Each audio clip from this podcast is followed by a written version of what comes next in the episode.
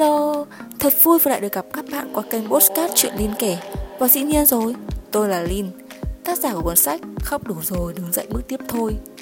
Như thường ngày tôi sẽ ngồi ở đây để chia sẻ cho các bạn về những câu chuyện Về những gì diễn ra xung quanh trong cuộc sống của chúng ta. Và hôm nay tôi sẽ kể cho các bạn nghe một câu chuyện liên quan đến vấn đề cho đi và nhận lại. Cho đi và không cần nhận lại Đó chính là câu nói lố bịch nhất mà tôi từng nghe nếu ở đời luôn có những người cho đi mà không nhận lại, Thì liệu người nhận có vì thế mà coi thường và bắt đầu nảy sinh suy nghĩ? Nếu người ta không cần Thì tội gì mình phải trả lại? Không nhỉ? Nghĩ quá ấy chứ. Coi thường quá ấy chứ. Bạn càng dễ dãi, Bạn càng tỏ ra không cần, Bạn càng thể hiện mình cao thượng, Thì đến cuối cùng người chịu thiệt vẫn là bạn. Để tôi kể cho các bạn nghe một câu chuyện có thật từ việc cho đi mà không cần nhận lại đến từ bố của tôi nhá.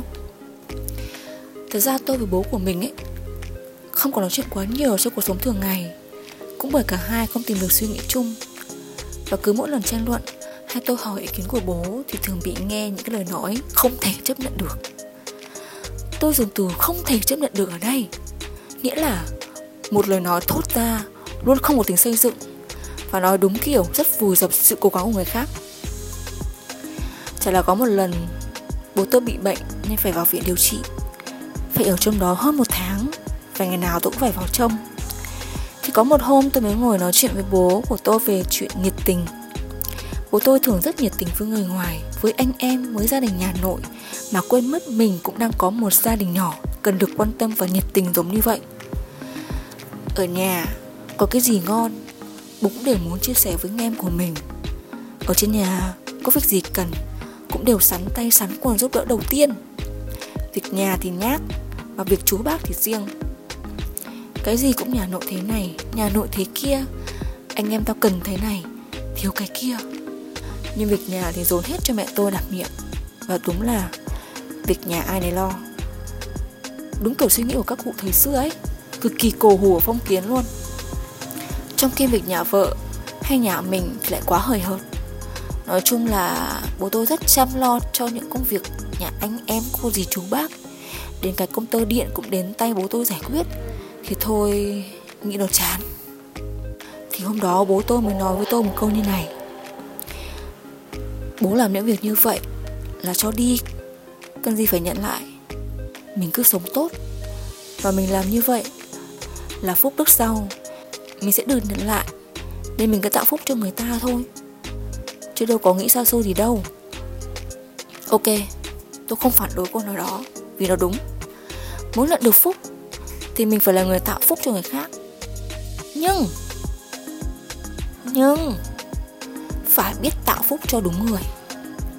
Chứ không phải ai cũng tạo phúc, Ai cũng tỏ ra hiền lương thánh thiện. Những cái đó khi nhìn lại, Đều cảm thấy không hề xứng đáng. Tôi mới nói với bố tôi như này.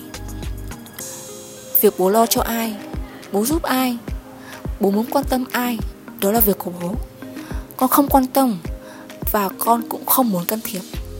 Nhưng Bố hãy thử nghĩ lại Cho những người bố đã từng giúp, Đã từng cho đi Theo cái cách nói của bố, Thì họ đang ở đâu Khi bố đang nằm viện như thế này.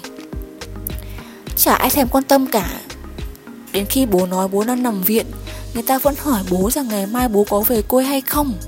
Rồi đến khi biết bố nằm viện thật, Thì người ta nói một câu xanh dờn. Tao tưởng mày nói đùa. Ngay cả những người bạn của bố Bố tốt với người ta. Nhưng con chưa thấy bố đến nhà người ta Mà người ta mời bố được cốc cà phê, Hai miếng bánh, Mà chỉ toàn nước lọc.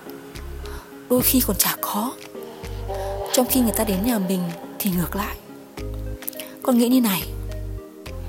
Con cũng là phận con cháu, Nên không dám nói nhiều hay dạy đời bố. Con chỉ muốn bố suy nghĩ nhiều hơn cho gia đình mình, Cho mẹ và cho người thân đang trực tiếp chăm sóc và ở cạnh bên bố đây này. Chứ không phải là những người Cần Thì mới gọi bố.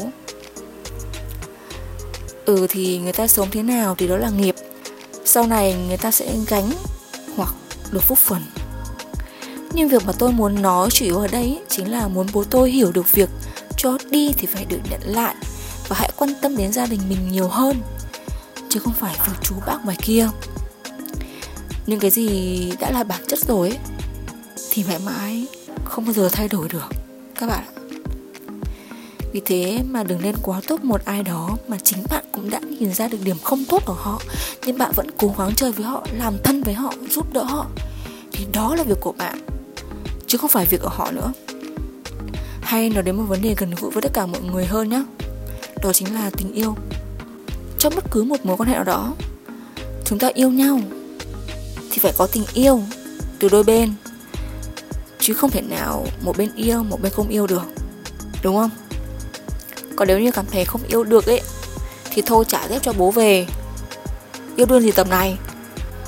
Tôi vẫn hay thường nói với người yêu của mình rằng việc em yêu anh, Vậy em đưa cho anh những điều tốt đẹp nhất, thì em cũng mong anh làm lại những điều đó cho em.